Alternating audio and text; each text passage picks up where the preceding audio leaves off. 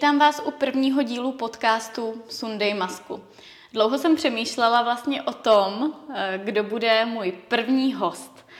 A pak jsem přišla na to, že by bylo dobré vzít moji dlouholetou kamarádku, kamarádku z dětství, Péťu Rosolovou. Já tě tady vítám. Děkuji, zdravím všechny posluchače, všechny diváky. Péťa Rosolová je sportovkyně. Tak Péťo, jaký sport děláš a jak dlouho? No, sportovkyně. Teď už jsem taková vysloužila sportovkyně, bych to tak řekla. V podstatě teda celý život hraju tenis, který jsem hrála závodně od malička a teď teda vlastně působím jako trenérka tenisu. Trénuju malé děti a do toho teda pomáhám svému manželovi, který je profesionální tenista. Ten tenis tě, jak jsi sama řekla, uh, doprovázel celým životem měl vliv na tvoje dětství, na tvoje dospívání, na tvoji dospělost, mm-hmm. de facto i na partnerský život. Mm-hmm. Pojďme uh, do toho tvého dětství. Uh, ty jsi říkala, že hraješ tedy tenis od dětství. Kdy to mm-hmm. všechno začalo? V kolika letech vůbec?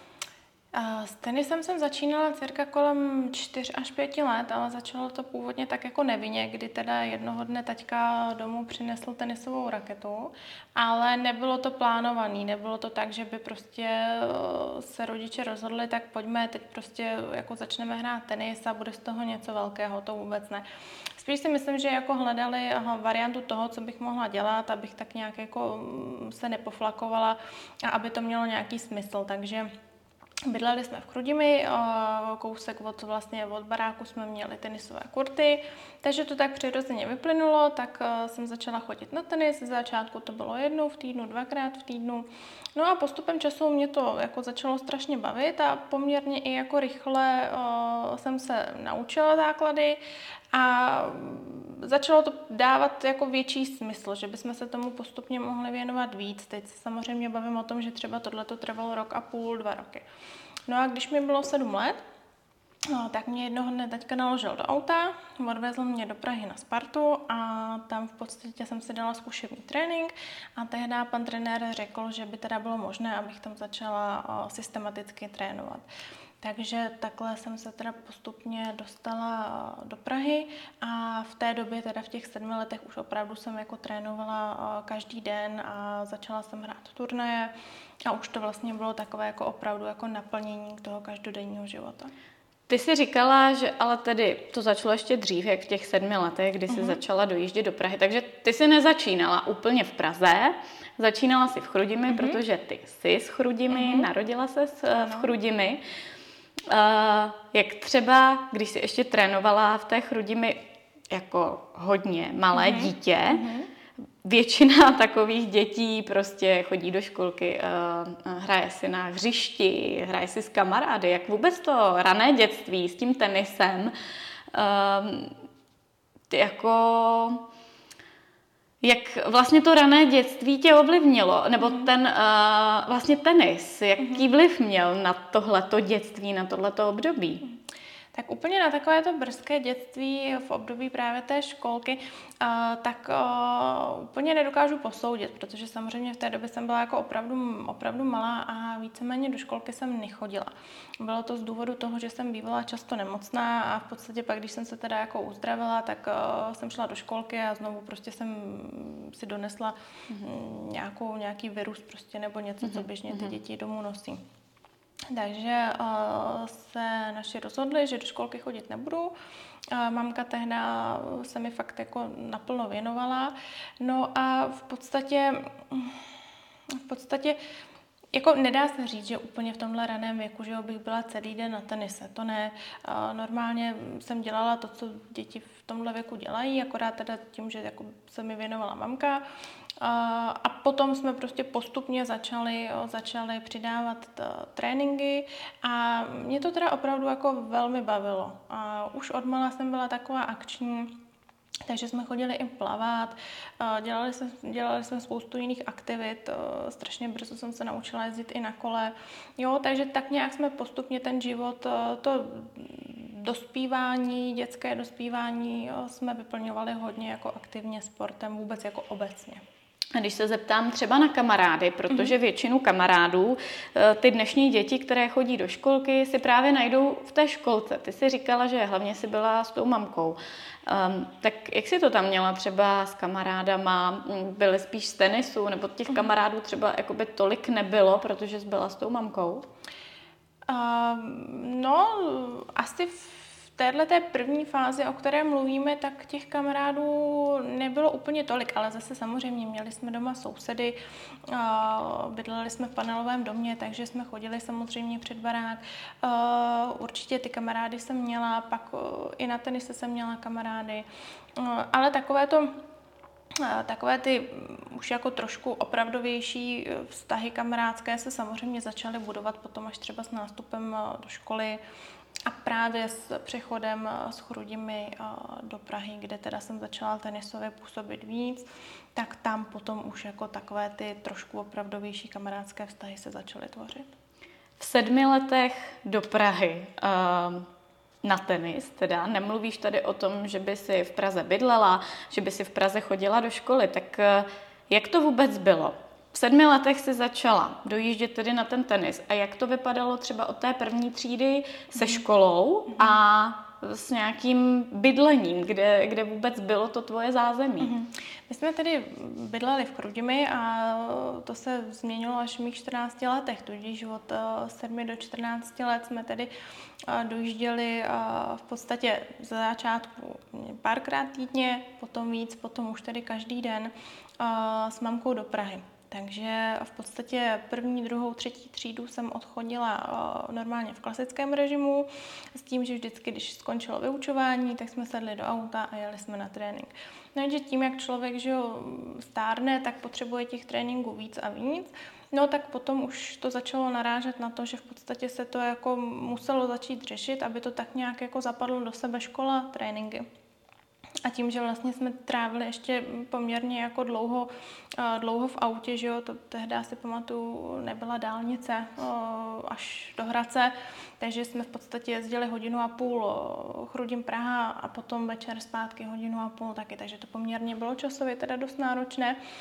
A jestli si dobře pamatuju, tak od takové čtvrté, od páté třídy určitě, tak tam už bylo potřeba to studium upravit, takže jsem po domluvě se školou zahájila individuální studijní plán, kdy vlastně některé dny jsem nechodila vůbec do školy a některé dny jsem teda chodila třeba jenom na dvě hodiny, někdy na tři, někdy na čtyři a vždycky teda mě mamka potom nabrala a jeli jsme do Prahy.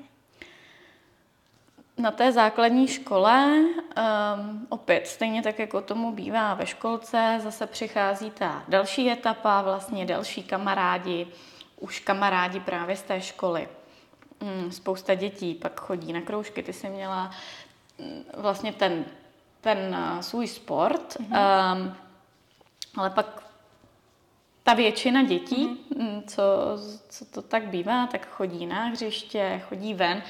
Mm-hmm. Uh, jak jsi to tam měla třeba s nějakým uh, životem uh, s kamarády? Bylo tam něco takového, nebo to bylo opravdu tvůj život se odehrával jenom tak, že ráno teda do školy na hodinu, dvě, tři a pak směr Praha na tenis a večer zase návrat a v podstatě byl tam nějaký tvůj volný čas, kdy jsi mohla oddechnout, jít s těmi kamarády ven na hřiště a podobně? Volného času bylo teda jako opravdu málo a samozřejmě styl tohohle života nebo způsob poznamenal i ty vztahy. Obvykle, jak to bývá, děti samozřejmě v tomhle věku neúplně jako rádi vidí, když někdo nechodí do školy. Takže tehdy spolužáci začali spatřovat v mým způsobu života to, že se z té školy ulívám. Oni vlastně jako nevím, jestli to je přirozené, jestli v tom věku to prostě opravdu třeba ty vrstevníci takhle jako mohli vnímat, ale v podstatě mi to tedy dávali dost sežrat, takže uh, nakonec můžu říct, že v té škole to nebylo úplně příjemné, protože uh, člověk samozřejmě, ale chápu i tu druhou stránku, i ten uh-huh. jejich pohled, jo, že oni tam museli sedět těch uh-huh. 5, 6, 7 hodin, museli tam být na odpolední vyučování a já jsem třeba přišla, byla jsem tam tři hodiny, A z té školy jsem odešla, jo, nebo jsem tam nepřišla vůbec, takže... Uh, Třeba zažila si uh, v této souvislosti i šikanu, nebo dalo by se to něco brát jako šikana ze strany určitě, těch spolužáků? Určitě. Byly chvíle tedy, kdy to bylo opravdu vyhrocené, kdy, kdy samozřejmě ty spolužáci se i jako třeba spojili do takových partiček a kdy, kdy mi tam teda vůbec nebylo příjemně, pak dokonce to i v jeden čas se vyhrotilo natolik, že tam došlo i k nějakým jako fyzickým potičkám, kdy teda to museli řešit rodiče, učitelé a tak. Bylo mi to líto, samozřejmě, protože mm, byla to obrovská dřina. Hmm. Jo, a v podstatě, že jo, pro mě bylo náročné cestovat, dojíždět, teď ještě být jako fyzicky schopná podávat výkony a do toho vlastně jsem musela to, co jsem se v té škole nenaučila, to, co jsem si tam neocenila, tak jsem si musela odsedět jako sama potom, nebo prostě za pomocí rodičů. Takže to pak je ten druhý pohled na tu věc, kdy vlastně mhm. já jsem toho měla jako ještě jednou tolik. Jo, a nebyla tam třeba ta paní učitelka, která by mi to vysvětlila. Takže v podstatě já jsem to cestování, dejme tomu ty tři hodiny v autě, vyplňovala tak, že jsem, uh, že jsem se učila. Jo, že to bylo takový, a pak jsem chodila třeba do školy na testy a, a jako jednoduché to opravdu nebylo. Mm-hmm. Um, Pojďme se ještě vrátit eh, k tenisu a k tomu každodennímu drillu, jestli to takhle můžeme mm-hmm. říct, tomu sportovnímu drillu, k tomu, že ti zbývalo minimum volného času jenom jakoby pro tebe, pro eh, kamarády, mm-hmm. pro to zažívat takové ty věci, které mm-hmm. zažívá většina dětí, jo, jdeme ven, postavíme si bunkr, i když k tomu se pak samozřejmě taky dostaneme, to, to, si, to si rozhodně zažívala ale třeba ne v takové velké jakoby, intenzitě mm-hmm. jako většina dětí, kteří chodí na mhm. kroužky jednu, dvě uh, hodiny v týdnu a to v podstatě stačí. Uh, jak jsi to vnímala, nebo vzpomínáš si, jak jsi to vnímala, jestli tě to třeba štvalo a říkala jsi, mami, já už prostě nechci do té mhm. Prahy, já prostě mhm. chci být jako tamhle ty kamarádi, chci s nimi chodit ven, nebo si to brala úplně přirozeně a vůbec ti to nevadilo, a naplňovalo tě to třeba i v tom dětství? Mě to teda, jako já musím říct, že já jsem to fakt jako od prvního momentu milovala. Pro mě to byl celý život, takže mm, mě to, co se jako tohohle týče, tak mě to nevadilo. Já si nejsem vědoma toho, že bych kdy řekla rodičům, nechci už, protože prostě chci žít jako normálně žijou běžně děti. To určitě ne. Uh, já jsem se od malička, jsem to měla nastavené tak, že pro mě byla jako kvalita lepší než kvantita. Mm-hmm. Tudíž já jsem měla na tenise, eh, tenisové přátelé nebo kamarády a potom jsem měla jednu, jednu svoji přítelkyni, eh, se kterou jsem vlastně trávila právě ten volný čas, který když nastal, tak, eh, tak jsem ho vyplňovala tak, že jsme právě běhali venku, a dělali jsme úplně takové ty nejběžnější věci, to co, to, co třeba si myslím, že dnešním dětem hrozně chybí. Jo, stavili jsme bunkry, prostě objevovali jsme přírodu, koupali jsme se v divoké vodě, dělali někdo teda nedobrovolně, co si vzpomínám. No tak teď už to teda můžeme uh, vlastně prozradit. Uh, tady mluvíš tak jako neurčitě, ale my jsme prostě dlouholetý kamarádky, uh, možná v podstatě třeba od nějakých těch tvých sedmi, osmi let, kdy jsi jezdila, uh-huh. nebo kdy jsi začala jezdit do Prahy. Uh-huh. To jste se vlastně přestěhovali do Vlčnova, mm-hmm. což je uh, vesnička za Chrudimí, nebo v podstatě část Chrudimy. Uh, do baráčku, my jsme tam potom následně, nebo naši mm-hmm. si mhm. tam taky postavili baráček a uh, vlastně tam jsme se seznámili, naši, uh, naši rodiče se taky znali. Mm-hmm. Uh, takže ty tady teďka vlastně říkáš, že to dětství si mm-hmm. teda vlastně měla. Mm-hmm sice třeba to nebylo na té každodenní bázi, ano. jako u většiny mm-hmm. dětí, uh, ale, ale nějakým způsobem to, to fungovalo třeba o těch víkendech, kdy jsi mm-hmm. měla volno, nejezdila si na turnaje mm-hmm. a tak dále. Um, tam um, ty tedy říkáš, že to bylo naprosto v pohodě, co se mm. týče toho tvého cítění, jak je to pro tebe, nebo jak to pro tebe bylo uh, snášenlivé, ano, když ano. se to dá takhle říct. Uh, za celou kariéru mm-hmm. tenisovou už od toho dětství nepřišel ani jednou třeba nějaký takovýhle moment? Mm, ne, v souvislosti s tímto určitě ne. Přišly momenty, kdy třeba řeknu, uh, přišla krize, kdy se jako nedařilo půlku sezóny a to samozřejmě potom je na tu psychiku uh, dospívajícího dítěte strašně náročné, kdy vlastně investuje spoustu energie, spoustu času na úkor právě těch normálních věcí do toho, aby ten tenis dával smysl, aby vyhrával, aby vyhrával zápasy, vyhrával turné, posouval se na žebříčku. A pak, když přijde nějaká krize, kdy se teda jako dlouhodobě nedaří, no tak samozřejmě to pak je na tu psychiku jako velmi náročné, takže tam určitě bylo pár momentů, kdy jsem si řekla, že já se na to radši jako nevykašlu, ale to vždycky jako byla otázka pár hodin. Co jsem slyšela o tenise, já nehraju tenis, nejde mi tenis, nějaké pokusy tam byly, ale přítel uh, hraje vlastně tenis a já jsem, já jsem slyšela, že uh, ten tenis je náročný na psychiku asi jako nejvíc uh, z různých sportů, nebo třeba ne nejvíc, ale, mm-hmm. ale je tam prostě uh, hodně podstatná ta psychika. Mm-hmm. Jak člověka asi uh, rozhodí ty výhry a prohry a jak mhm. dokáže prostě udržet nějakou tu mm-hmm. svoji stabilitu, nebo případně tedy, když se nedaří, mm-hmm. tak jak třeba ho to dokáže strhnout do toho nějakého negativního smýšlení. Mm-hmm. Vnímáš tedy uh, vlastně tenis jako velmi psychicky náročný sport? Uh, tenis je strašně senzitivní, jako opravdu Mm, ono se snad i říká, že tenis je třeba o 70% eh, o psychice. Jo, mhm. a zbytek je tedy ten výkon, ten um, to, co je teda člověk schopný se naučit.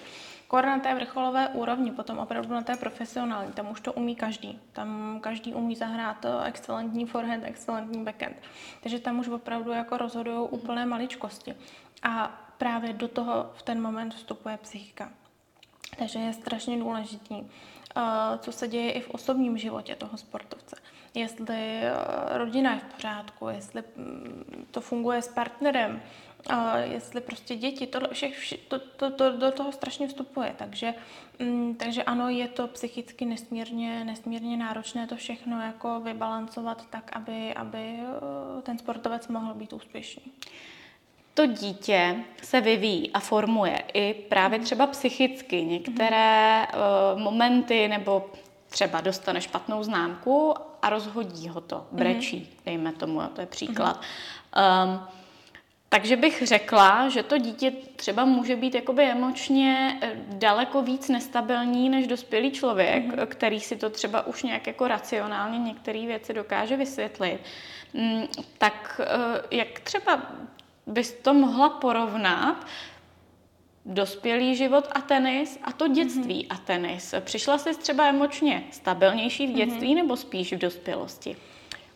Já teda musím říct důlež, jako strašně důležitou věc. Eh, já se domnívám, že eh, sport obecně, když se dělá od malička na takové jako profesionálnější, závodnější úrovni, tak právě člověka nesmírně psychicky eh, posílí. Jo, protože člověk je pořád konfrontován, nebo to dítě je pořád konfrontováno s tím, že se musí nějak připravit, musí být zodpovědné, musí mít disciplínu. Eh, při tom zápase rozhoduje nějakým způsobem sám za sebe.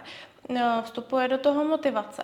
Teď prostě soutěživost a tohleto. A to jsou všechno věci, které si myslím, že oproti tomu, kdy eh, děti jako systematicky nesportují, nebo spíš mají třeba více koníčků, tak že tu psychiku naopak to nesmírně posílí a člověka to do života i jako připraví. Kdybys měla dítě, mm-hmm. dala by si ho na vrcholový sport, tedy chtěla by si, aby to dítě sportovalo třeba stejně intenzivně od nějakého raného věku, jako si to měla ty? Mm-hmm. Aha, s manželem jsme se o tom několikrát bavili, protože samozřejmě manžel tento dotáhl ještě o, o teda obrovský kus dál, samozřejmě než já. Ten opravdu jako nahlédl do té eh, nejvyšší možné eh, světové úrovně a říkali jsme si, že bychom možná tohleto ani pro naše dítě nechtěli. Že bychom mu spíš chtěli dát tu všestranost, než ten jeden jediný směr, který je zrádný v tom, že ono se to nemusí povést. Mm-hmm. Stejně tak jako u mě. Já jsem do toho investovala v podstatě celé své dětství, celé své dospívání a jednoho dne mi prostě mm, přestalo sloužit tělo a ze dne na den to skončilo. A nebyl tam plán B. Mm-hmm. Já jsem do té doby nepočítala s tím, že by se to nepovedlo, mm-hmm. když jsem tomu předsedala tolik. Takže v tom je to opravdu nesmírně zrádné, že člověk jako nemá jistotu, že když jde tím jedním směrem, že se to povede. A povede se to opravdu jako mizivému procentu lidí. Takže um, kdybych, jako, kdybych se měla potom rozhodovat i za to dítě, asi bych určitě od toho raného věku nešla jenom tím jedním směrem, šli bychom jako způsobem prostě, že bychom chtěli, aby se přesně naučilo dobře běhat, dobře plavat, jezdit na kole, gymnastika, tenis. A potom by se vidělo, asi v tomhle případě samozřejmě by nám to nakonec nedalo a ten, tomu tenisu bychom se chtěli věnovat. Otázkou je, jestli to dítě by se tomu chtělo věnovat také. To je samozřejmě otázka, tam ještě nikdo nevidí. Ehm, k tomu tvému zranění to se ještě dostaneme. Já bych se nicméně vrátila eh, k tomu, když ty si eh, zmiňovala, že s nějakou krizí eh, nebo s tím, co se vlastně dělo ve tvém životě, tak se to pak vlastně odráželo na těch výkonech v tenise. Kdy byl takový mm, jako nejsilnější moment, který tedy pro tebe byl psychicky náročný, něco si třeba řešila doma mm-hmm. s rodiči mm-hmm. a, a mělo to právě vliv na ty výkony v tenise? Uh, ono tohle to má vždycky dvě strany. Uh, na jednu stranu ano, přišel takový moment, kdy uh, bohužel teda uh, naši nějakým způsobem si přestali rozumět, odcizili se. Možná to bylo i způsobeno také tím, že v podstatě jsme žili i jako díky tenisu hodně, hodně odděleně, byť sice společně, ale že jo, s mamkou jsme byli celý den, prostě přes týden na tenise, pak čím dál tím víc turnaje, kde jsme byli od pátku do neděle nebo i třeba jako od středy do neděle.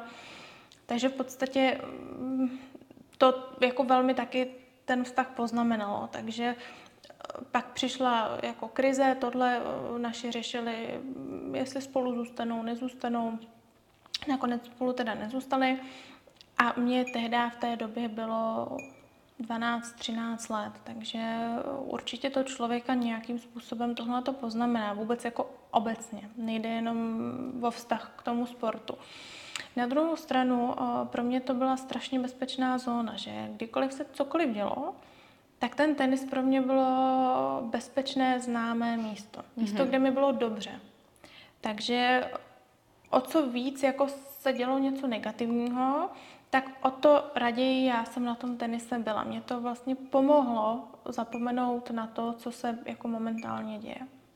Často se říká, ale že když má někdo takové to cukrátko nebo tako, takové to místo, kam může vlastně mm-hmm. utíct, že před tím problémem uh, jako takovým de facto utíká. Mm-hmm. Uh, myslíš, že třeba uh, rozvod jako rodičů um, si spíš prožila tak, že si chtěla z té situace utíct, že, uh, že jako bylo to tam. Mm-hmm mělo to na tebe nějaký vliv, ale jestli, jestli si třeba jakoby potlačovala nějaký věci, nebo si třeba, nebo si třeba prostě utíkala z těch nepříjemných situací. Nevím úplně, jestli bych to takhle řekla, že utíkala. Já jsem byla poměrně dost vnímavá, takže samozřejmě už jsem vycítila, že ten vztah není funkční. A bylo mi to strašně líto, to je asi v podstatě úplně jako přirozená reakce. Na druhou stranu jsem to brala i poměrně dost racionálně. A to si myslím, že je taky jako důvod toho, že jsem to dokázala brát trošku jako vyspělejc, než bych jako reálně mohla.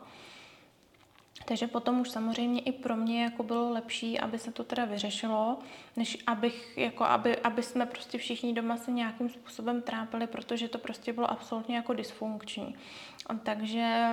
Um... Vnímala si třeba, že před tebou rodiče něco tajili nebo že to skrývali? Mm, spíš se snažili, aby se mě to přímo nedotýkalo. Takže eh, já nemůžu říct, že bych někdy byla svědkem doma eh, nějakého řevu nebo, nebo nadávek, nebo nedej bože ještě něčeho horšího, to vůbec ne.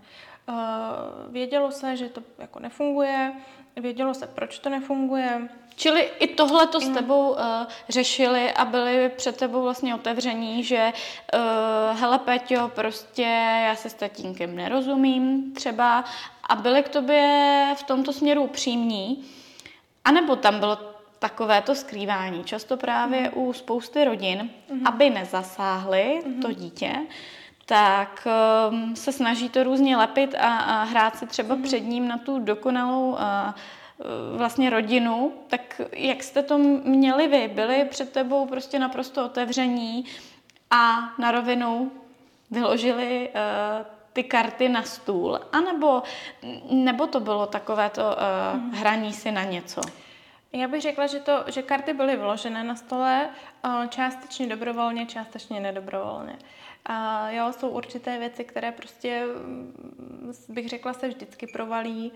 Uh, a jako, ale vědělo se prostě, že to tak je. Samozřejmě určitě jako dlouhou dobu se snažili, aby, aby to třeba spravili, aby, aby to ustáli, ale pak se to asi vždycky dostane už do nějakého bodu, kdy opravdu je lepší a rozumnější jako se rozloučit a jako nenatahovat to zbytečně, takže eh, v tomhle zase na druhou stranu já opravdu nemůžu říct, že bych jako byla poznamenaná něčím, na co bych jako s nějakým traumatem vzpomínala, to určitě ne. Jaký máš teďka vztah s rodiči, s taťkou a s mamkou? Eh, za řadu let eh, se toho stala velká mm. spousta. S mamkou si trávila spoustu času tím, že jste jezdili na tenis.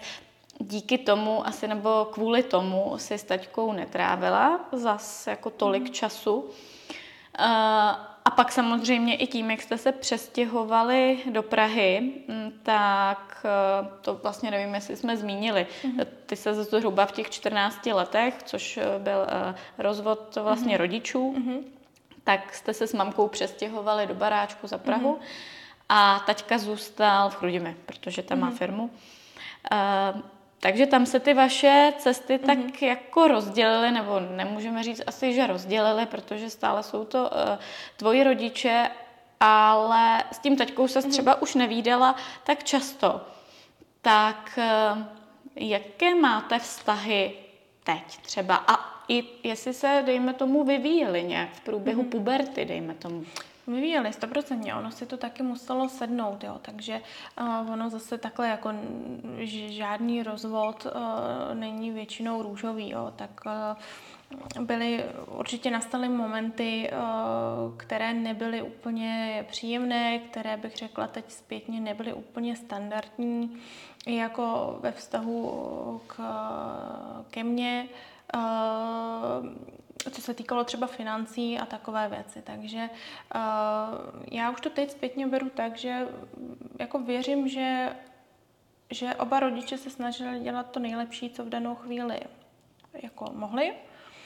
A rozhodně to taky v té době neměli úplně jednoduché, uh, co se týkalo podnikání. A, a samozřejmě s tím, jak jsem zmiňovala, už jako nějaká um, ekonomická finanční situace. Uh, takže to určitě není nic, na co bych ráda vzpomínala, protože opravdu byly chvíle, kdy to teda jako jednoduché vůbec nebylo. Ale na druhou stranu, jako člověk má rodiče jenom jedny a mm, jako nést si sebou potom celý život nebo řadu let mm, jako negativní projevy vůči ním, protože se třeba něco nepovedlo, a přišlo mi to pak jako zbytečné, takže, takže řekla bych, že ty vztahy jsou jako dobré, že funguje všechno tak, jak má a, a rozhodně jako nechovám s žádnou jako zášť nebo nenávist nebo to vůbec ne. Na tom začátku to ale tak nebylo, jak se říkala, prostě bylo tam něco, co se asi muselo nějakým způsobem čistit. Došla jsi k tomu nějak přirozeně sama, nebo nastal nějaký moment, kdy mhm. jsi spotřebovala vyřešit nějaká, nějaká traumata, nějaké věci, třeba i přímo s nimi, mhm. nebo jenom uh, sama v sobě? Jak to bylo? Přišlo to mm-hmm. přirozeně nebo na základě něčeho? Ono, já bych řekla, že tohle to tak nějak postupně jako se vyvíjelo a muselo to vykrystalizovat. A u mě ten zlom přišel ve chvíli, kdy tedy v necelých 18 letech mi praskla rotátorová manžeta v rameni a musela jsem podstoupit operaci a v podstatě už před operací jsem věděla, že bude jako velmi těžké, ne možná třeba nemožné se vrátit zpět. Což se tedy opravdu potvrdilo a jako nebylo už možné na té profesionální úrovni dál ten tenis jako hrát. Už prostě ramen, rameno nebylo připravené na to, to zranění bylo tak jako fatální vůči tomu sportu, že už nebylo možné ani podstupovat eh, dávky tréninku v takové míře, eh, která, kterou si ten vrcholový sport jako vyžaduje. Takže tam pro mě nastal obrovský zlom, kdy v podstatě se rozpadlo všechno, co do té mhm. doby člověk budoval. Eh, nebyl tam plán B a do toho samozřejmě pak postupně se začaly sedat ty věci odloučení rodičů, a v té době já jsem měla jako pocit, že nemám absolutně pevnou půdu pod nohama. Že všechno, co by jako mělo být v mých očích jako jistota, tak se najednou rozpadlo. Jo, rozpadla se rodina, řešily se finance a teď se rozpadnul i ten tenis.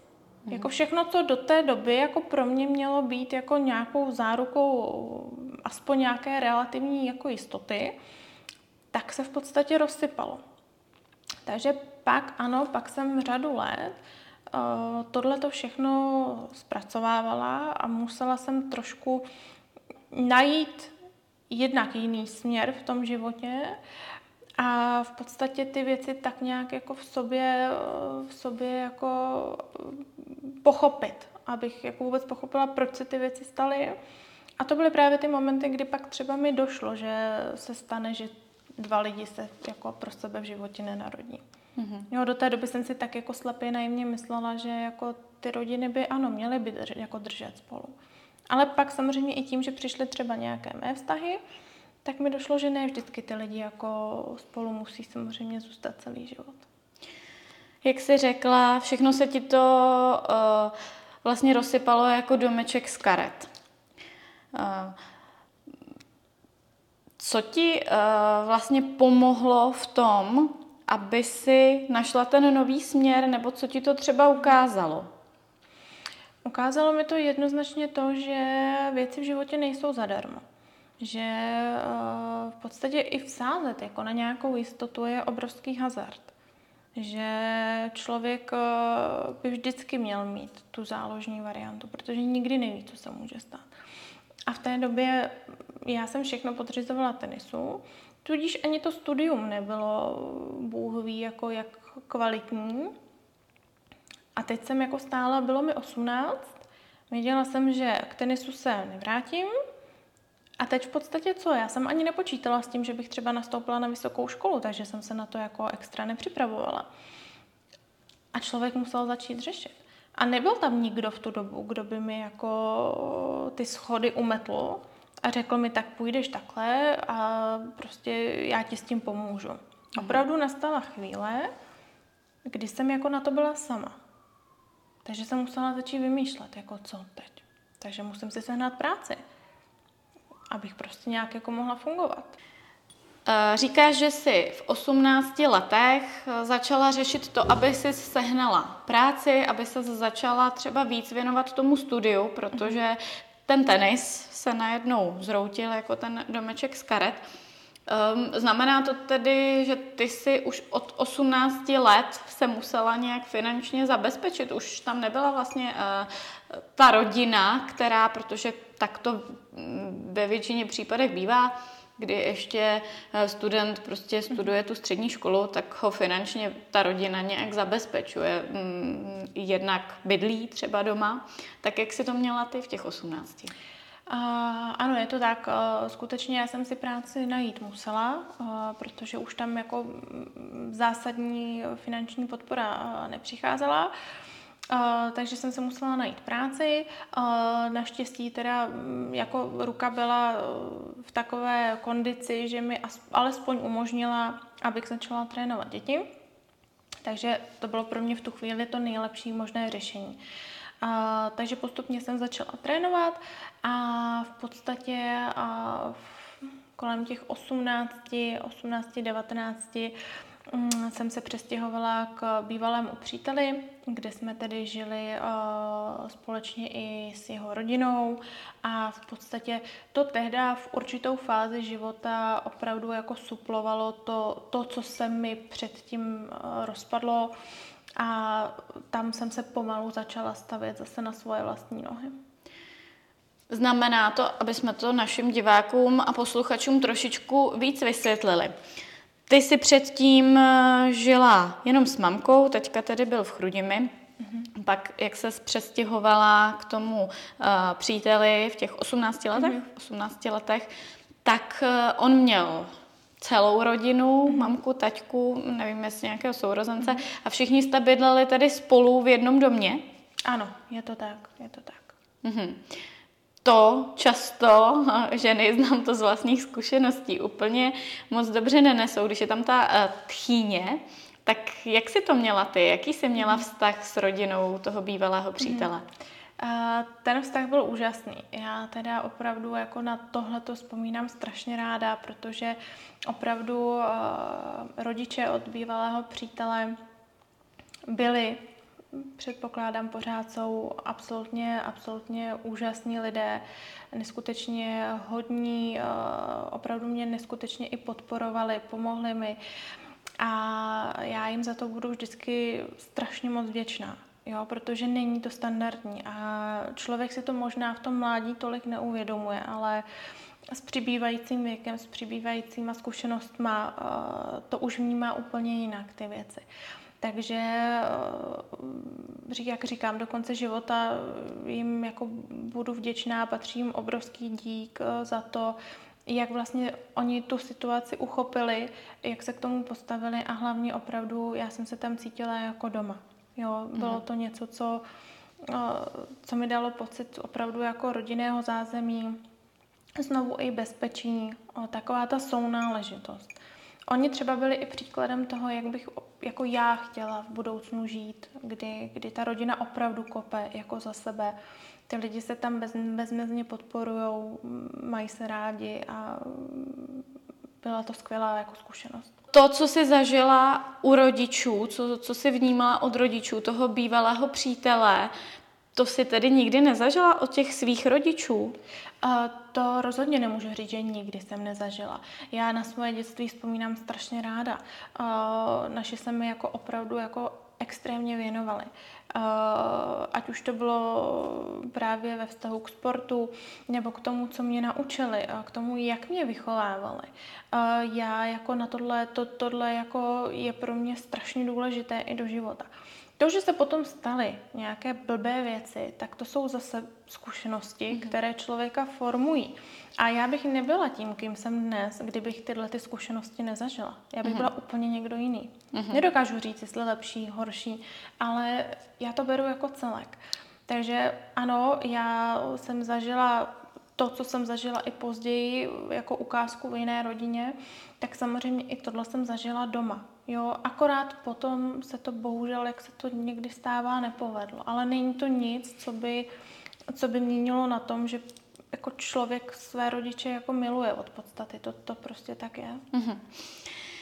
V těch 18 letech, kdy se ti zhroutilo všechno to, eh, na co si kladla důraz, na čem si ten svůj život stavěla, Mělo to třeba vliv i na tvoje zdraví? Většinou e, ta podlomená psychika má potom e, vliv i na to, že se nás drží nějaké zdravotní problémy. Tak mhm. jak si to měla třeba ty s tím zdravím? Uh, ano, určitě napřímo to spolu souvisí.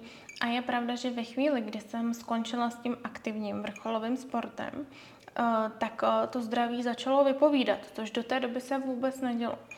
Jednak přišly bolesti ortopedického rázu, ale řekla bych takové ty běžné. Prostě to je ta daň za ten sport, vrcholový mm. sport, jo, kdy to tělo se postupně pořád, pořád, pořád opotřebovává. Takže začala mě bolet kyčel, začalo mě bolet eh, koleno, ale s tím vším se tak jako v rámci možností dalo normálně fungovat. Uh, a posléze jsem se teda roky trápila s problémy s močovým měchýřem, které si teď, už teď myslím, že opravdu souvisí napřímo s psychikou. Mm-hmm. Protože psychicky jsem určitě nebyla eh, v pořádku, určitě jsem nebyla psychicky v balancu takovém, že bych jako mohla říct, že jsem byla jako v pohodě a to se pak podepisovalo teda bohužel i na tom zdraví. Jak jsi to řešila? Chodila jsi uh, standardně k doktorům, řešila si to mm-hmm. léky, těmi chemickými teda myslím, um, nebo si spíš hledala nějakou třeba přírodní variantu té léčby? První roky jsem to řešila, protože jsem neměla zkušenost. Řešila jsem to tím, že jsem chodila k lékařům. A ono tehdy nebylo ani jiné možné řešení, protože já jsem měla takové záněty, že mi to vždycky vlezlo i na ledviny, což už samozřejmě opravdu jako není nic, co by člověk asi mohl řešit bylinkama. A, takže jsem kolikrát skončila opravdu i jako v bolestech, křičích na pohotovosti. A dva až tři roky jsem tedy opravdu jako užívala třeba i 6 sedmery antibiotika za rok, což je jako naprosto příšerné samozřejmě. Potom se to dostalo do bodu, kdy už jako to tělo ani ty antibiotika nepřijímalo, kdy už to tělo bylo absolutně jako rezistentní a s tím souvisely potom i další problémy, kdy samozřejmě antibiotika pomohou zničit to špatné, ale ničí i to dobré mm-hmm. tělo. Takže jsem si řekla dost, tak tohle jako cesta není. Eh, evidentně to stejně nepomáhá. Neřeší to podstatu toho problému, uh-huh. řeší to jenom ty příznaky. A začala jsem to tehdy řešit poprvé v životě všechno alternativně. Uh-huh. Takže alternativní medicína, čínská medicína. Začala jsem cvičit uh, jogu, uh, začala jsem se víc zajímat i o to své mentální, psychické zdraví. Většinou tyto způsoby léčby nebo řešení toho problému jsou zdlouhavější než právě to, když si vezmeš uh, nějaký lék na bolest třeba a ono to přejde za hodinu, za dvě. Tady um, je zapotřebí prostě vydržet. Tak za jak dlouho se to tvoje mhm. zdraví začalo zlepšovat? No byla to práce, byla to samozřejmě práce. Eh, v první řadě bylo potřeba uzdravit psychiku. Bylo potřeba jako zase znovu začít věřit tomu životu že ten život jako nepřináší jenom špatné věci. Takže ve chvíli, kdy jsem začala pracovat na psychice, tak se postupně i, to, i ta tělesná kondice začala dávat jako zpátky do pořádku a všechno se začalo výrazně zlepšovat. Co ti u té psychiky nejvíce pomáhalo? Co, k čemu ses nejvíce obracela, mm-hmm. aby se zlepšila ta psychika, to přemýšlení? Já jsem potřebovala hodně mluvit. Já jsem jako poměrně otevřený člověk a já o těch problémech jako vždycky potřebuji mluvit. Já je nedokážu v sobě dusit. Takže jsem začala mluvit samozřejmě nejdřív doma o tom, co mě trápí, uh, že jo, s rodinou, s přítelem. No a posléze jsem se třeba i dostala jako k někomu, mm, kdo, kdo se zabýval psychikou, Ať už to byl třeba psycholog, nebo to byla zase alternativní, alternativní přístup eh, jako k léčbě té psychiky. No a začala jsem to kombinovat, až jsem si prostě našla jakoby cestu, která, která mi vyhovovala a ty věci se začaly zpravovat. Uh-huh. Um, bylinky, pak tedy nějaká ta terapie formou uh, mluvení a podobně, to je jedna věc. Um, a asi ta psychika, jak si sama řekla, je úplně nejdůležitější. Tam hmm. na tom to prostě všechno uh, stojí, tam to všechno začíná. Pokud nebudeme uh, psychicky v pohodě, tak můžeme jíst, hmm. co hmm. chceme, můžeme do sebe ládovat jakýkoliv vitamíny, jakýkoliv hmm. bylinky, ale pokud se budeme stresovat, tak nás to bude asi vždycky uh, úplně nejvíc zžírat a bude to mít vždycky ten nejvíc negativní mhm. vliv mm-hmm. na nás samotný a mm-hmm. na tu kondici. Ale přeci jenom, když už teda člověk si vyřeší tu psychiku, k tomu dá nějaké ty konkrétní třeba bylinky na mm-hmm. něco, ve tvém případě třeba na ten močák, tak pak k tomu chce dát ještě třeba i nějakou tu kvalitní stravu. Mm-hmm. Já když si vzpomenu na to, jak si to měla od dětství, tak eh, třeba když jsem u tebe přespávala, tak uh, si vzpomínám, že jsme se třeba uh, ne, že probudili, ale, ale ještě jak jsme se váleli v posteli, tak ty, ty třeba v 11 uh, hodin večer si, si prostě řekla, já mám chuť na studentskou pečeť. A prostě jsme šli v těch 11 večer a nakrmili jsme se tam někde na tajňáka, aby to tvoje mamka neviděla nějakou studentskou pečetí, nebo já jsem tě zase naučila takový náš tradiční rodinný recept chleba s vajíčkem na to cibuli a majonézu nebo tatarku.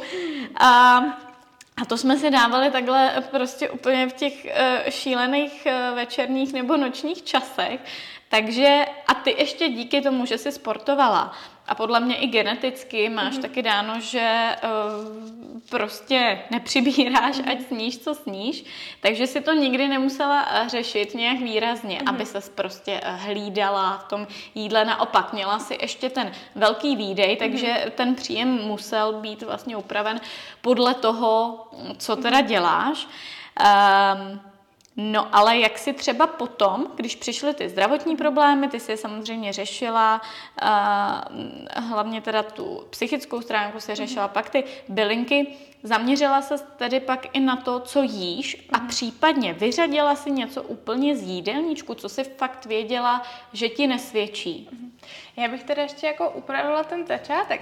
Já, jestli si dobře pamatuju, tak ta, ta studentská pečeť to vždycky jako vypadla někde od tebe, protože jako jak si pamatuju mojí mamku, tak tebe takovouhle věc domů nekoupila, tebe mi spíš jako vrzla jabko doma, takže, ale jako co si pamatuju, tak u tebe v pokoji pár skrýší bylo, kde se vždycky dalo něco najít.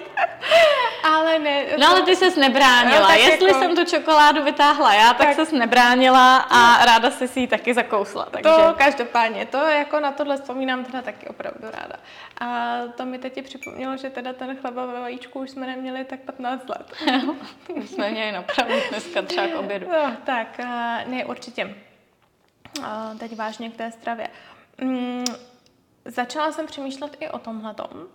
A tu stravu jsem, já nemůžu říct, že bych kdy jedla nějak jako špatně. U nás se třeba nejedlo pečivo, jo, jako sladkosti u nás taky jako nějak extra nebyly, jako vždycky třeba pak takhle, když jsme uh, trávili čas spolu, tak jako něco třeba mamka koupila, ale od malička spíš mi vždycky třeba dávala ovoce, než mm. aby mi jako dala sušenku. Takže ty základy tam byly asi ano. jako dobře v tom letom nastavené. Já teda můžu říct, že jsem si díky tomuhle ani jako myslím nevybudovala nějakou jako závislost uh, na sladkým obecně. Já jako do teďka prostě, že bych si dala někdy sušenku, mm, tak ne. Jako mm-hmm. sem tam si dám kvalitní čokoládu, ale to je opravdu jako málo. Uh, takže stravu jsem řešila, uh, tak nějak můžu říct, že ji řeším jako stabilně. Jo, není to nic, co by šlo do extrému. A to je právě ten největší poznatek, uh, který obecně vůbec mi ten život přinesl. Že konkrétně pro mě žádný extrém není správně. Já jsem zkusila nejíst maso. Mm-hmm. Zkusila jsem vysadit absolutně cukr. Nejedla jsem lepek Nikdy jsem to neměla indikovaný, jako že by mm, prostě mi lékař řekl, ale nemůžete jíst jako lepek nebo mm-hmm. nemůžete jíst mm-hmm. cukr. Vždycky to byl spíš jako trend, kterému mm-hmm. jsem eh, podlehla. Jo, mm-hmm. na sociálních sítích uh, se všichni otužovali. Mm-hmm. Tak mhm. jsem se začala otužovat. Na sociálních sítích lidi přestávali jíst cukr. Tak jsem začala žít cukr free. Ale nebyla to ta moje cesta. Nebylo mm-hmm. to to, co by to tělo mi řeklo, tohle potřebuju, tak takhle budu fungovat. Mm-hmm. A vždycky po nějaké době jsem jako opravdu narazila. Mm-hmm. A bez cukru, bez lepku, absolutně vlastně jako cukr free jsem byla půl roku. To tělo nemělo jako energii. Já jsem byla absolutně bez energie, byla jsem úplně jako nepoužitelná. Lidi už se mě začali i ptát, jestli jsem jako v pořádku zdravotně. Ale jak by si třeba vysvětlila teda případ jako člověka, mm-hmm. který všichni znají určitě Cukr Free mm-hmm. podcasty a mm-hmm. Janinu, tak jak by si třeba vysvětlila, že někdo na tom dokáže mm-hmm. žít jako několik let a zrovna ty si mm-hmm. to nezvládla a byla si mm-hmm. bez energie? Uh, protože to je ta jeho cesta. A je to správná cesta. Jo, opravdu, já si myslím, že když se k tomu člověk dojde jako sám a zjistí, že to tělo to jako potřebuje, tak je to úplně jiný příběh, než když tomu jako podlehne, protože to je teď trendy. Uh, takže tohle si myslím, že proto to potom těm lidem funguje. A samozřejmě, já jako cukr, není to nic, co bychom jako používali ve velkém. Ale prostě, když si někdy po obědě člověk dá v restauraci jako tiramisu, tak si ho prostě dá. Když jsem v Itálii, nebudu tam honit gluten free pastu. Jo, dám si prostě pastu normální a pochutnám mm-hmm. si na ní. Mm-hmm. Ale jinak samozřejmě i vzhledem k tomu, že manžel je profesionální sportovec, tak doma samozřejmě vaříme zdravě, jíme hodně zeleniny, uh, jíme maso, uh, jo, to, co prostě on potřebuje. Mm-hmm. Takže zkoušela jsem to i bez masa. Jo, zase po dvou měsících jako tělo nemě, nebylo v takové kondici, jaké by mělo být. Mm-hmm. Takže pro mě žádný extrém není správně. Mm-hmm. Prostě každý by si měl najít tedy Určitě. tu svou cestu, která mu mm-hmm. vyhovuje a rozhodně není špatně, že někdo je vegetarián, někdo je cukr free, někdo jí bez laktózy, někdo jí bez lepku a podobně. E, I tak, i když nemáš vyhraněný mm-hmm. nějaký třeba stravovací směr mm-hmm. a, nebo styl, tak je přeci jenom něco, co opravdu nejíš mm-hmm. a třeba si to mm-hmm. vyřadila uh, s těmi svými zdravotními problémy a mm-hmm. zjistila, že je ti bez toho líp mm-hmm. a nepotřebuješ mm-hmm. to. Já bych řekla, že uh, jim hodně vyváženě. A to je to nejlepší, co já konkrétně můžu pro své tělo udělat. Takže já vlastně v podstatě jim od všeho jako něco. Uh, co teda opravdu jako nejím, tak je pečivo. Což zase neznamená, že si jednou za půl roku nedám někde s chutí eh, klasický bílej rohlík s máslem. A, dá, a vyloženě si na něm pochutnám. Ale jinak třeba domů pečivo jako nekupujeme vůbec. Ty jsi tedy prošla, vyzkoušela spoustu stravovacích směrů, vyzkoušela si, co ti vyhovuje, nevyhovuje. Mm, možná už podle toho teďka asi víš přesně, mm. jak, jak to máš, nebo seš ještě třeba v té fázi, um, kdy máš občas takové ty myšlenky a já zkusím tady tu dietu, nebo zkusím třeba přerušovaný půst, mm. taky to je hodně jako i na těch sociálních sítích. A opět jsou lidi, kterým mm-hmm. to mhm. vyhovuje, dokážou takhle s tím fungovat. Tak máš ještě občas takové ty myšlenky, eh, tře- třeba ne teď, ale dejme tomu v nějakých uh, měsících, v nějakých mm-hmm. fázích, jestli, jestli tě něco takového ještě teďka, po tom všem, čím jsi eh, vlastně prošla, tak jestli tě ještě něco mm-hmm. takového napadne. Vůbec. Já teda musím říct, že jsem ani nikdy nedržela žádné diety, žádné půsty, nic takového. Uh, jsou jako situace, kdy třeba jako se člověk hlídá mnohem víc. Jo, a pak jsou situace, kdy trošku prostě upustí, že jo, samozřejmě ty otěže a zajede si do toho mekáče. Mm-hmm. Jo, jako nebudu říkat, že tohle je něco, co by se mi jako úplně vyhýbalo. Takže ne, ale mm, jak říkám, nechodím do žádného extrému. Nepřejídám se extrémně, nejsem závislá extrémně na cukru, eh, nedržím žádné půsty. Je to takový, bych řekla, jako zdravý, zdravý jako vyvážený balans. Mm-hmm. Už několikrát jsme uh, zmínili, naznačili a já vlastně jsem to řekla na tom samotném začátku, že si manželka tenisty, mm-hmm. Lukáše Rosola, um, Pojďme možná právě k tomu vašemu vztahu. Spousta lidí, našich posluchačů i diváků, možná pokud čte různé pochybné bulvární eh, weby nebo noviny a podobně, tak eh, si mohlo přečíst, nebo ta naše eh, ti naši diváci a posluchači si mohli přečíst spoustu různých článků. Um, nejsme tady od toho, abychom vysvětlovali eh, nebo se vlastně obhajovali a podobně. Asi nebudeme, nebudeme chodit tímto směrem, spíš eh, kdy se, eh, nebo jakým způsobem? Ty jsi tedy měla k tomu tenisu blízko. Říkala si, že od 18 let si trénovala, si trénovala děti. Kde se vůbec s Lukášem seznámila? No, seznámili jsme se, když mi bylo nějakých 17 let, tak jsme se seznámili na tenise na Spartě v Praze. Já jsem tam samozřejmě teda pobývala už od nějakých těch sedmi let a on tam přišel, uh, jednak přišel do Prahy uh, z Přerova, protože on pochází z Jižní Moravy a uh, poté, co nějakou dobu působil v Praze, tak přešel uh, k nám na Spartu. Takže tam jsme se vlastně úplně, úplně poprvé potkali.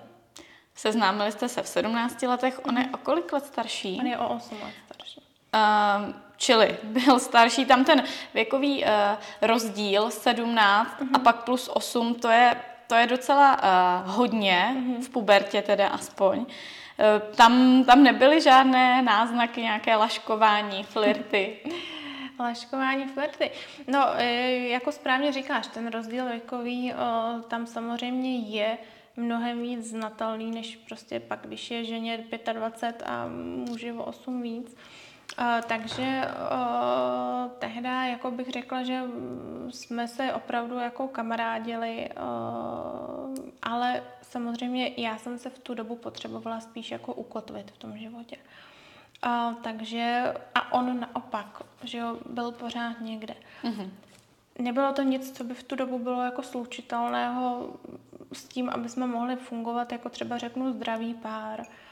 A ten život to vlastně chtěl rozehrát v tu dobu jako úplně jinak, takže jsme si vlastně každý šli svou cestou a asi jsme se měli posléze potom někdy později potkat. To byla v podstatě doba toho seznámení, kdy se ti začal uh, hroutit ten svět, mm-hmm. ten tenis, škola, mm-hmm. nevěděla si, um, co budeš dělat, jakou budeš mít práci, pak si vlastně mm-hmm. říkala, že si našla to velký zázemí a takový to ukotvení mm-hmm. v mhm. rodině mhm. svého mm-hmm. bývalého přítele. Ten ano. Lukáš, jak teďka zmiňuješ, byl úplně někde mm-hmm. jinde. Takže uh, vaše cesty se nějak střetly, pak mm-hmm. se zase rozdělily. Ty mm-hmm. jsi měla svůj vztah, on měl taky svůj mhm. vztah. Mm-hmm. Uh, ty jsi vlastně v pořadí třetí Lukášova mm-hmm. manželka, mm-hmm. už tedy poslední doufejme. uh, ty začátky asi nebyly, nebo pokud samozřejmě si partner, nebo mm-hmm. vnímám to i ze svých eh, jako vlastních zkušeností, protože mám o 16 eh, let staršího přítele a um, samozřejmě je tam nějaká zátěž, i když tomu nechci říkat úplně zátěž, mm-hmm. zátěž z minulosti nebo respektive nějaká minulost mm-hmm. ve formě dítěte, uh, bývalé manželky nebo mm-hmm. nějakého předchozího vztahu. Uh, jak, jak vůbec ty vaše začátky vnímáš mm-hmm. právě v souvislosti s tou jeho minulostí? Mm-hmm. Mm, já jako zpětně, když to teď vezmu, tak uh, samozřejmě člověk věděl, do čeho jde. Člověk věděl, že jde do stavu s někým, kdo teda mm, v té době manžel nebyl ještě rozvedený, ale už jako samozřejmě vztah byl ukončen, uh, už dlouhou dobu i předtím, uh, rozhodně několik měsíců předtím, než jsme spolu začali, tak on už ani jako nežil s bývalou ženou, tam už prostě to bylo jako vyřešené, akorát se čekalo, až se samozřejmě zprocesuje ta samotná oficialita toho rozvodu. Um, takže člověk věděl, do čeho jde, že tam je dítě, mm, že teda jako bude součástí něčeho, co není úplně samozřejmě jako ne, že standardní. Standardní to je, ale uh, co nebude úplně běžné, jako když člověk vstupuje do vztahu s někým, kdo teda nemá žádné závazky. Uh, na druhou stranu uh, člověk asi nemůže někdy úplně přesně očekávat, uh, jak to bude fungovat. A to pak samozřejmě může být kámen úrazu, protože Eh, ne každý se dokáže rozloučit eh, v tom vztahu jako s grácií. Eh, ne každý to dokáže rychle vyřešit všechno. A ještě samozřejmě, když je tam dítě. Takže pak samozřejmě do toho současného vztahu všechno tohle to vstupuje. Mm-hmm. Ať už je to pozitivní, ať už je to negativní. Bohužel samozřejmě ty jako negativa v případě jako rozchodu rodičů, eh, tak je jich tam většinou víc než těch pozitivních. Mm-hmm. jako myslím si, že málo kdy ty lidi se opravdu rozejdou tak, aby jako tam nedocházelo k žádným třenicím, hádkám, bojům a tak. Takže v tomhle to určitě lehké nebylo, protože uh, já jsem zažila teda ten případ, kdy teda bohužel jako uh, to rozloučení jako nebylo úplně jako hladké a bez, bez problémů. Takže mm-hmm. to je určitě samozřejmě v tom věku, jako ve kterém já jsem byla, mě bylo nějakých 20, 22, 23 let. Mm-hmm. Tam se to nějak lámalo. Takže to samozřejmě byla jako docela, docela šlubka. Mm-hmm. Vy jste se brali, když, mm-hmm. když ti bylo 23 mm-hmm. let. Mm-hmm. Já taky jsem se mm-hmm. vlastně vdávala ve svých 23 za svého bývalého manžela. Mm-hmm. Sama z vlastního pohledu to vnímám tak, že 23 let uh, byl hodně nízký věk na ten mm-hmm. snětek a že jsem neměla ještě spoustu věcí ukotvených a spoustu věcí srovnaných. Jak to vnímáš ty? Taky se vdávala ve 23. Uh, vztah vám krásně mhm. drží a mhm. vzkvétá. Tak uh, i tak, ale jak, jak bys to zhodnotila, ten, ten věk a vdavky? Já si myslím, že konkrétně i žena by to po každé udělala možná trošku jinak, když se zpětně ohledne jako za svojí svatbou. Ale eh, na tom samotném aktu já bych asi nic neměnila. Eh, samozřejmě, kdyby to bylo teď, tak by to bylo úplně jiné, protože už za sebou máme nějakou historii, eh, máme nějaké společné přátelé, budujeme si i ty vztahy vlastně jako takhle právě jako kamarády. Uh, mezidobí samozřejmě i třeba ty rodinné vztahy jako mm, prostě se nějak jako, že jo, posunuli mnohem dál. Mm-hmm.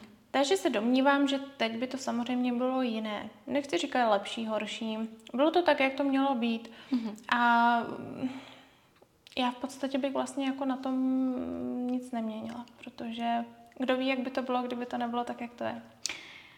Já prozradím, kdo neví, že vy jste udělali takovou uh, rebeli trošku a neřekli jste ani uh, vlastně rodičům, že se berete. Mm-hmm. Prostě mhm. jste odjeli jakože na dovolenou a vzali jste se. Mm-hmm.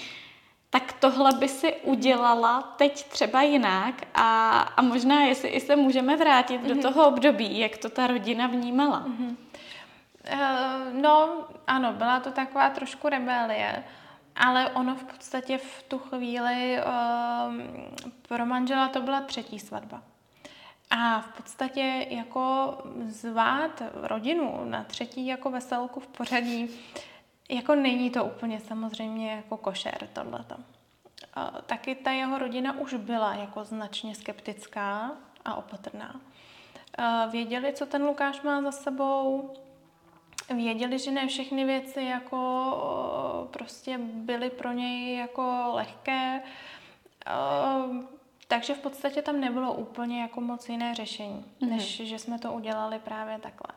No, pamatuju si, že moje mamka teda ta chudák jako se se mnou nebavila skoro dva měsíce, protože říkala tak jako jediná dcera a jako to, tak bylo jí to samozřejmě nesmírně líto. No, ale bylo to prostě bylo to tak. tak. Bylo to vaše rozhodnutí mm-hmm. a stejně jim nakonec nezbývalo nic jiného, než, než to respektovat.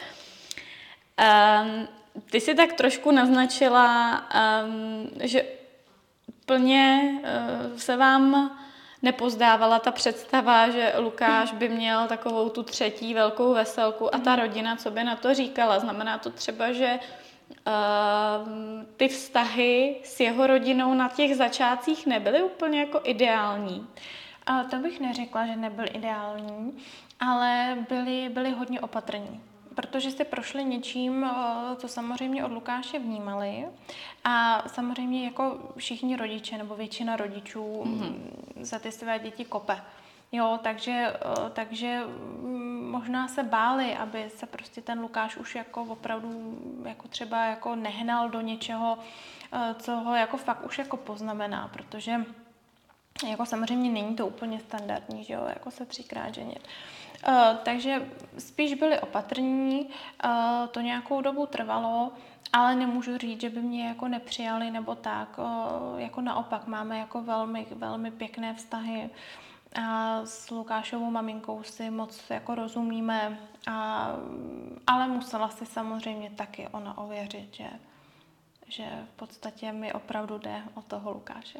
Je ti 28 let. Za 28 let života spousta lidí nezažije to, co jsi zažila ty. A někdo samozřejmě toho třeba zažije víc, to, to je různé.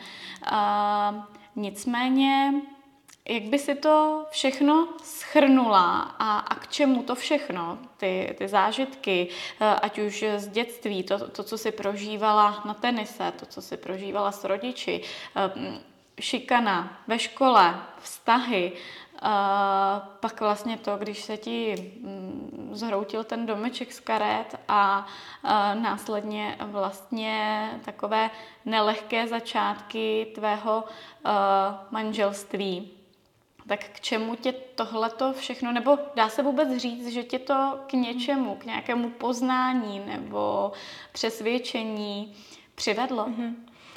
Mě všechny tyhle ty zkušenosti přivedly jednoznačně k víře.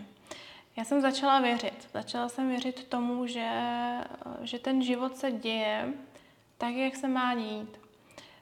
Prošla jsem věci, které třeba nebyly úplně standardní. Jsou to věci, o kterých samozřejmě člověk ani jako nebude mluvit, už vůbec ne veřejně. Jo, jsou to věci, které opravdu ví třeba ten partner, ví to nejbližší přítel.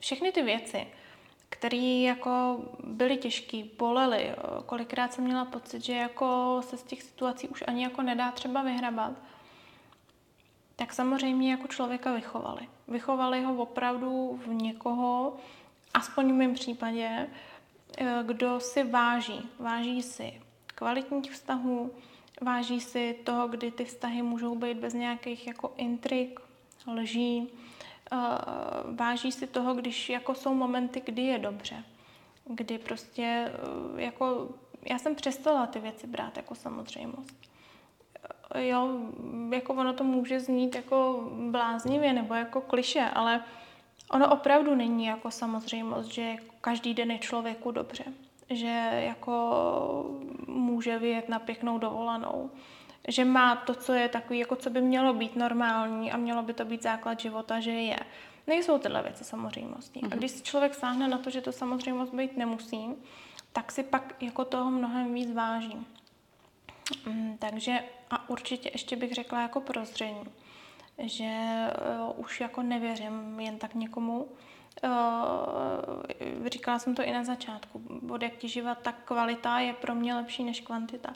Takže dva, jeden, dva, tři dobrý, dobří přátelé jsou pro mě víc než uh, 10 tisíc sledujících na Instagramu. Mm, takže, uh, takže opravdu jako víra. Začala jsem věřit, Začala jsem věřit uh, víc, než bych si kdy myslela, že budu věřit. A s tím souvisí teda i to, že každou neděli, pokud je to možné, tak chodím do kostela, a připravuju se na křest a vlastně našla jsem úplně jiný jako způsob vnímání a náhledu na ten život. To je nádherné zakončení toho dnešního podcastu. Já ti za to moc děkuju. Já děkuji za pozvání. Děkuji ti, že jsi našla čas a přeju tobě a Lukášovi jenom to nejlepší a spoustu lásky. Děkuji mnohokrát. A vy, naši diváci a posluchači, eh, vám také samozřejmě děkuji, že jste se dívali nebo poslouchali a nenechte si ujít i další díly.